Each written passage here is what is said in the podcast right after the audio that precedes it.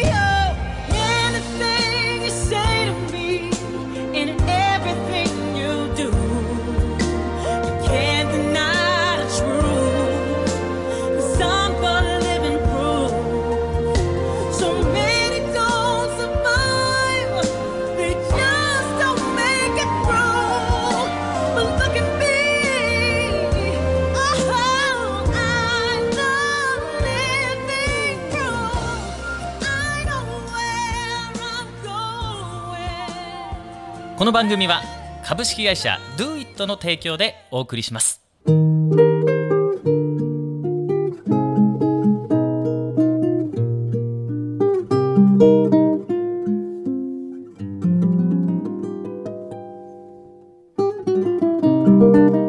さあそれでは本日のゲストをご紹介しましょう。先週に引き続き北京オリンピックシンクロ日本代表石黒由美子さんですこんばんはこんばんは。あのね、はい。暗いことがあってもね明るくなっちゃうね 由美子さんに会うとね ありがとうございます。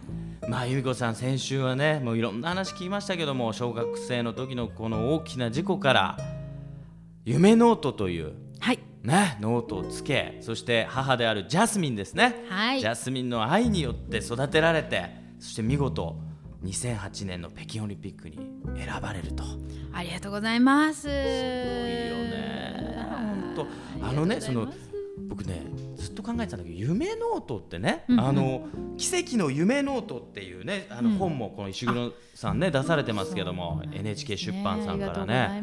十刷りが決まったってことでね。はい昨日十刷り決まりました、ありがとうございます。すごい。奇跡の夢ノートって本ですけどもね。このねそもそも夢ノートっていうのは、ね、どう何なの？何をどうしたらいい？のはい、ん。夢ノートっていうのは、うん。自分の叶えたい夢や、うん。欲しいものややりたいことをね、うん。箇条書きで書くんですこうなりたいああなりたいああしたいこうしたいあれが欲しいとかね書くんです、でね。のノート？ノートノート。何でもいいですよ。よ。もうどんなノートでもいいですよ。私今持ってるなんかはあの無印の普通のノートにやってますけどね。で自分のね叶えたい夢とか欲しいものを書くんですけど、うん。家族のやりたいこととか欲しいものとかも書いて、うん。友達や先生や先輩や自分の関係してる皆さんの夢や欲しいものや叶えたいことを書くんです。でねそうするとね不思議とね叶っていくんですよ。で叶っていくっていうのもね、もうみんなでねこうグループでねあの LINE とか、あのメールリストとか組んでるんですよ、うん。でもいつもねこんないいことがありましたあんないいことがありましたこんなことになりましたっていうねポジティブな話ばっかりみんなメールリストとかその LINE のグループで回すんだけど、それすごいねそれすごいねそれおめでとうなんて言ってねありがそれいいね。ね叶ってったらありがとうございましたって消すんですよはいはいはい毎日朝晩朝晩書いてるノートなんですけどね。ね実は夢ノートに書いてあることが一つも叶わなかったことってのがないんです。すごいね。すごいね。今まで全部の夢が叶ってる。ちょっとそれすごくない？ただし、うん。これはもう先週のねあのちょっとね。ふおさらいになっちゃいますけど、ただし、時があるんですよね。ううん、叶う時は思ってた時と違う時もあると、なんて言うんだろう。こう遅れっていうか。そう時差があるの。私の中で今時差4年はありってことにしてて、そうだよね、うん。だって2004年のアテネを目指してたけれども。そう。2008年になっちゃったんで、でもよくさ諦めなかったよね、そうこのね諦めない心ってのが大事でね、うん。でもこの諦めない心ってのはねそんな人間ねそんな無敵なね、うんもうそんな強い人いないんですよ、うん誰だって諦めかけるし、もうへこむし、もう無理ってなるんです、ん。その時にそばにたった一人でいいから、絶対大丈夫だ。できるよ。大丈夫。私信じてるよって言ってくれる一人がいるかどうかなんですよ、なるほどね、うん。いや本当そうだよね。そなんか思い出してきちゃったな俺も。そうやって支えられてきたなとでしょ、誰？誰？お母さん？お父さん？ちょっとそれは言えないんだけどね。ここではね。ちょっと熱感つけといてくれる。ちょっとね恥ずかしいところもあるからね。えー。そうなんですよ、そういうことなんだね、うん、であのねちょっと今日聞きたかったのは実際オリンピック選手になってですよ。はい。その後の人生もちょっとこう聞いてみたいなと思ったわけうんですよ、中にはほら諦めないっていうのももちろん大事だけれどもなんか急ぎ潔さみたいなのも大事だみたいなことも言う人もいるわけじゃないですか。どこでこうやめるかとかあ切るねかってことね。そうそう。どっから自分はことまた次の人生向かうかとかね。あおっしゃりたいこスとポーツ選手っていうのはそのセカンドキャリアみたいなのもあるわけじゃないですか。そういうことそのね辺のちょっと聞いてみたいなと思ってそういう意味でいくとね、うん。私はオリンピックは通過点だったんですよ。これはねあのどうやったってオリンピックに出なきゃいかんかったんです私の場合は。なぜかというと、うん。そもそもうん。私がオリンピックを目指したきっかけっていうのがね一人でも多くの人に夢と希望を届けたいっていう夢があったからなんですよね。ね。で目の前にいる一人の人をまずは励ませる自分になりたいっていう夢だった。目の前にいる一人の人をまず励ますってことはだよ。ね。一緒にねみんなメモってよ。メモってよみんな、辛いね苦しいね悲しいねもうダメだね干渉に浸ってたんじゃダメなんですよ。うん、なるほど。目の前の一人をね勇気づけるってことは、辛いね苦しいね悲しいね分かるよって同じ経験したから分かるよ、うん。だけどねこうなったよっていう結果が必要なんですよ。証拠が必要なんです。よ目標が必要なんです。夢がいるんです、希望がないと光がないとそこに向かえないんですよ、なるほどなるほど、暗闇の海で溺れてねうん。もう苦しい苦しいって真っ暗どこに向かっていいかわからないってなった時に、うん。東大の陸から光がパッと一本光ってたらどうですか、この光を見た瞬間溺れてる人の希望になるじゃないそのですか。通りね、あっちに向かっていけばうん。陸がある、うん、このの光が必要なんですよ人生には。ナイスだね。だから例えだ、うん、だから光にならなきゃいけない。だから証拠を残さなきゃいけない、なるほどね。ね、でも万人に通用する証拠ってなんだって。うん。誰だってオリンピックは知ってますよ。うん。どんなチビだってオリンピックは知ってますよ、うん。もうどんなじいちゃんばあちゃんだってオリンピックの価値分かってくれますよ、だからオリンピックに出なきゃいけなかったんです石黒由美子は。ちゃんとなんだろうな。石黒由美子をよろしくお願いします本当に。マネージャーになってくれそうですね、うん、いやすごいね。今マネージャー募集中ですよ。やりましょう峠達也。ーやっちゃいましょう。あのねなんだろうね。あのね2020年の東京オリンピックまでにたはい、やっぱありとあらゆるなんだろうね子供たちとうん、なんだろう。こう目指してる子たちに石黒由美子を会わせたいね僕は。ありがとうございます。僕も夢ノート書いちゃおうかな。あぜひ書いてください。これもう誰にでもできるノートだし、もう皆さんにおすすめしてます。必ず叶いますから。そうだよね。はい。だってすぐできるもんね。はい。今からできます。すぐコンビニ行ってノート買ってね、はいできちゃうもんね。で赤ペンでありがとうございましたできたら赤ペンで消して。消してありがとうございましたって書くのね。そうなんです。感謝のこれやってみようみんな。やってみよう。ありがとうございましたで埋め尽くされるノートって気分がいいですよ。そうだよね、はい僕もねあのねこうレテンでチェックしていくの好きな人だったの、でもうん。ありがとうございましたっていいね。なんかこうなんだろう励まされてるっていうのもあるしね、なんかこう嬉しいね。嬉しい気持ちになっちゃうよね、あそう。嬉しいな。ちょっと一曲いっちゃいましょうか。大好きな曲です。愛で。みんながみんな英雄。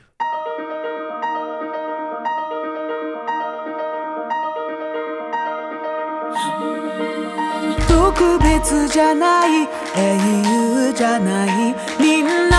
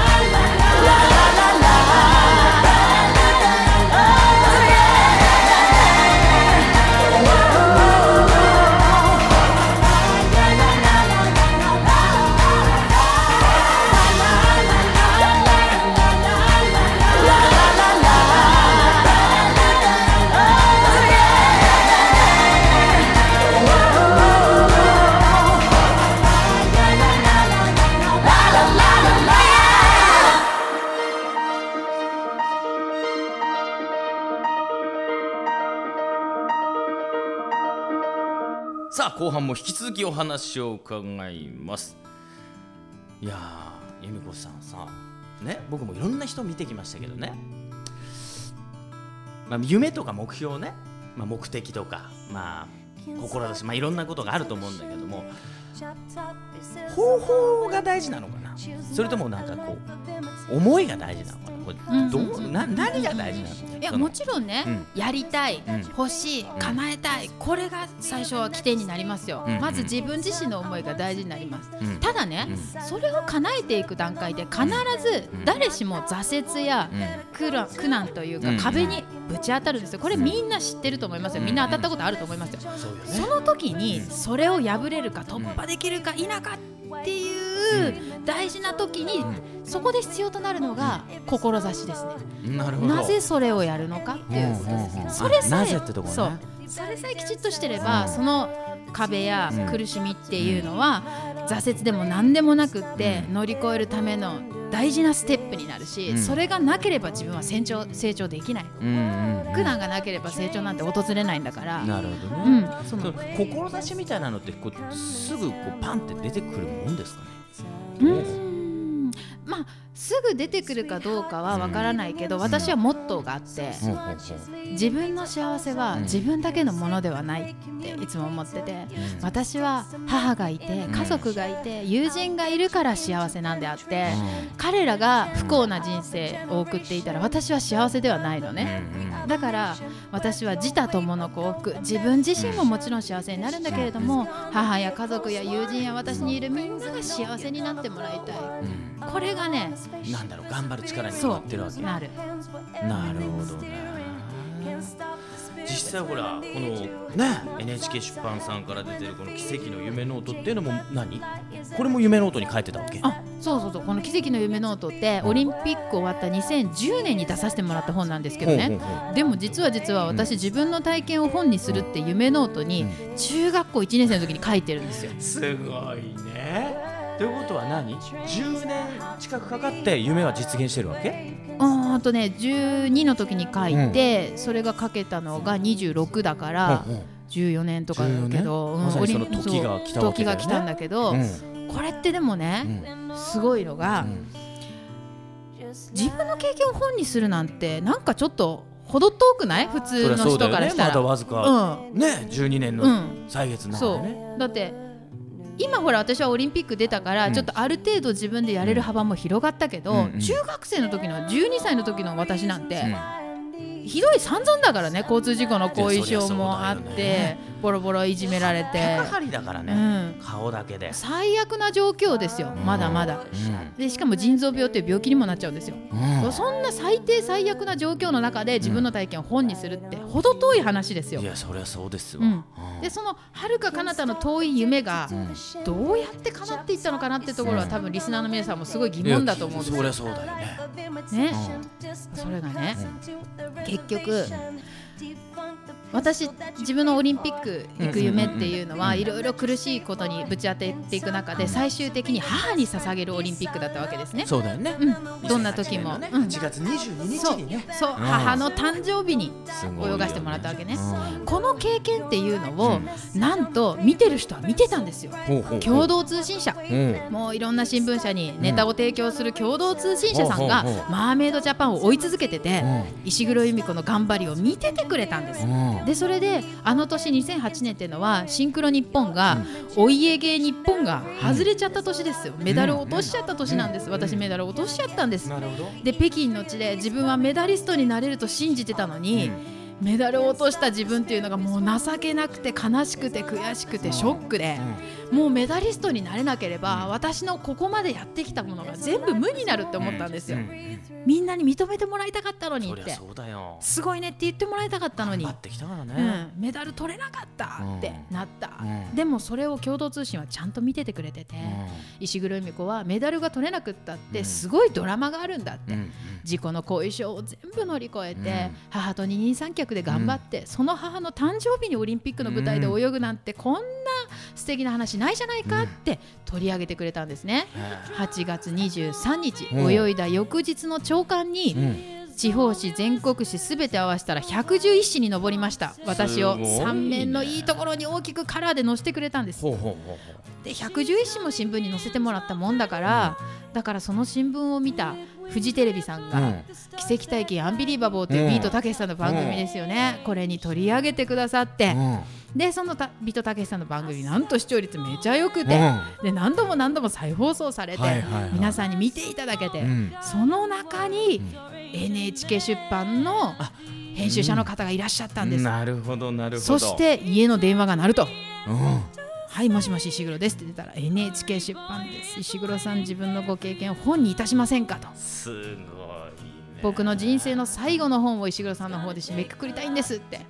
編集者の方もすごい自分の人生最後の本だって力を入れてくださってうん。私の本を仕上げてくださるんですよね。なるほどね。だからね本をうん作るってなるともう途方もない夢だからうん。どうしたらいいのかわからないから途方に暮れるけど、うん。だけど何のためにその本を出すのかっていうことがやっぱり決まっていればおのずと道って開かれていくご縁が作られていくうん。開かれていくんですよ。なるほど。何のためにだね。うん、努力しなくていいと、とはだから言ってないです。書きゃいいなんて思っちゃいないです、うんうん。もちろん書いたことに対してどうやったら叶えられるのかの全力のベストは尽くします。努力もします、うん。されどどうしようもないことはあるじゃないですか、ね、うん。うん。自分で原稿を持っててさ、小説家でも何でもないのでさ、ね。私の経験本にしてくださいっつって、はい。回ったってね。ねうん。なかなかならないんです。だからやっぱり編集者の方から石黒さんの本を作りたいんだって思ってもらわないと本にはならなかったんですよ、なるほどねでそれをどうやってやってきたかっていうともう巡り巡って整ってたってことだからね。ね。でもやっぱりこの結果だよね、うん、結果だよね。今ねその石黒由美子は何を目指してるわけ？今、今石黒由美子はね世界平和に貢献したいの。すごいね。 Wonderful globally だね。なんだその言葉も、ね、ね。世界平和に貢献したいの。 Wonderful globally。うん。だけどそれってね、うん世界平和に貢献したいですって叫んでたってどうしようもないんですよ。そ。りゃそうだ。ね、私が世界平和に貢献するためにはまず私自身がうん。目の前のことを着実にクリアしていかなきゃいけない、ほうほうほう。ステップアップしていかなきゃいけない、という意味でいくと、今気になるよあの私奈良女子大学のね、いいところですよ。鹿さんがいて大仏さんがあってね。すごいところですよ。その奈良女子大のね、大学院の博士課程の方でねいじめ研究させてもらってるんですね。えー。教育心理学っていう分野で。学生なのね。そうなんですよ、うん。ね、まだ学生なんです。講演家じゃないのよね 学生かな学生なの？学生なの？ねうんうん。扱い学生だよ、うんうんうん。でそれで学生で勉強。学割で来てくれたのね。あそうなの？学割が使えちゃうんですよ。東京まで学割で来てくれちゃったのね。そうなの。ありがとうございます。ね、だからまずはここでね、うん。博士号をきちっと取得いして。じめ研究してるってことはいそうです。もうね、まあいじめのない社会をもちろん作りたいけど、うん。いじめのない社会を目指していくことよりも、うん。私は大事なのは、うん。いじめを容認しない社会そしてうん。それからそのいじめられている子たちが、うん。ね、強く生きていける、そんな子供たちを育てていきたい、うん。そんな人を見守る社会を作りたいなと思うんですね。なそれはなんでそう思ったわけ？まあやっぱり自分自身がうん。弱者だったからね、うん。社会的に。あ交通事故にあった時とか、後遺症があったりいじめられちゃったりなんかして、うん。うん。周りからはもう本当に弱者扱いだったから、うん。まあ、弱者だったしね、うん。うん。うん。でもそのそんなあの弱い立場にある人でも、うん。苦しい立場にある人でも、もう必ず乗り越えていけるんだっていうね、勇気と希望を届けるには、まあ、この分野で結果を出すことだなと。なるほどね、ちょっと俺もなんだろう。俺意外とねあのちょっと恥ずかしがり屋なとこもあってあれなんだけど。うっそ。いやいやいや。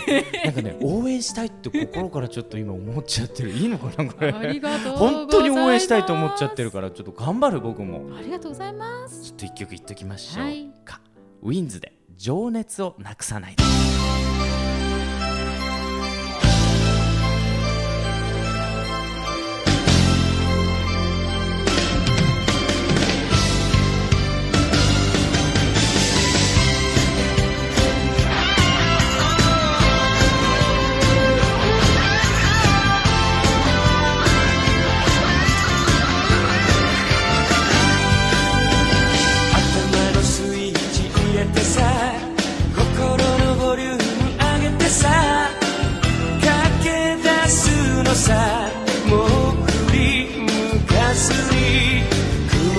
soda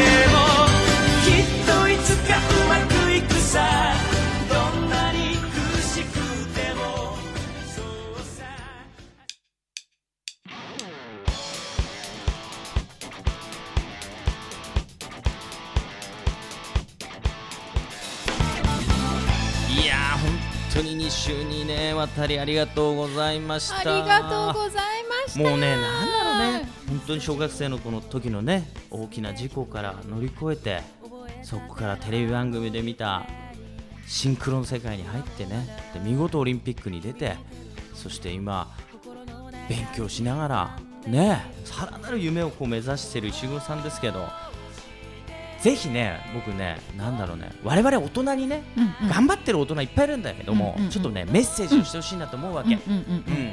なんだろう一番大事にしているところ、うん石黒さんが、うんうんうん。由美子さんが大事にしていることをぜひねちょっと教えてほしいなと思うんでね、うん一言お願いしてよろしいですか、はい、うん。ありがとうございます。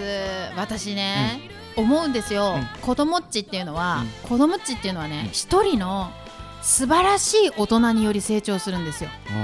私の場合はもう自信を持って言うけどジャスミンだジャスミンだよね、うん。俺前に買いに行く、うん。ね、ジャスミンはね、うん。何がすごいってね自分自身が夢を追いかけてるんです。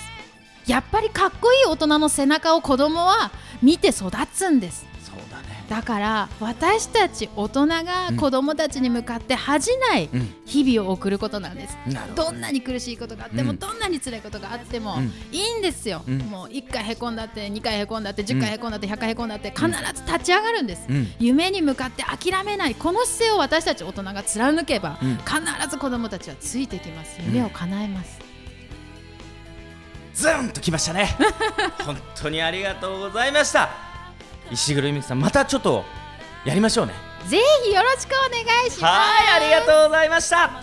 さあ峠達也のラジオ新記録いかがだったでしょうか？また来週お会いしましょう。Do it!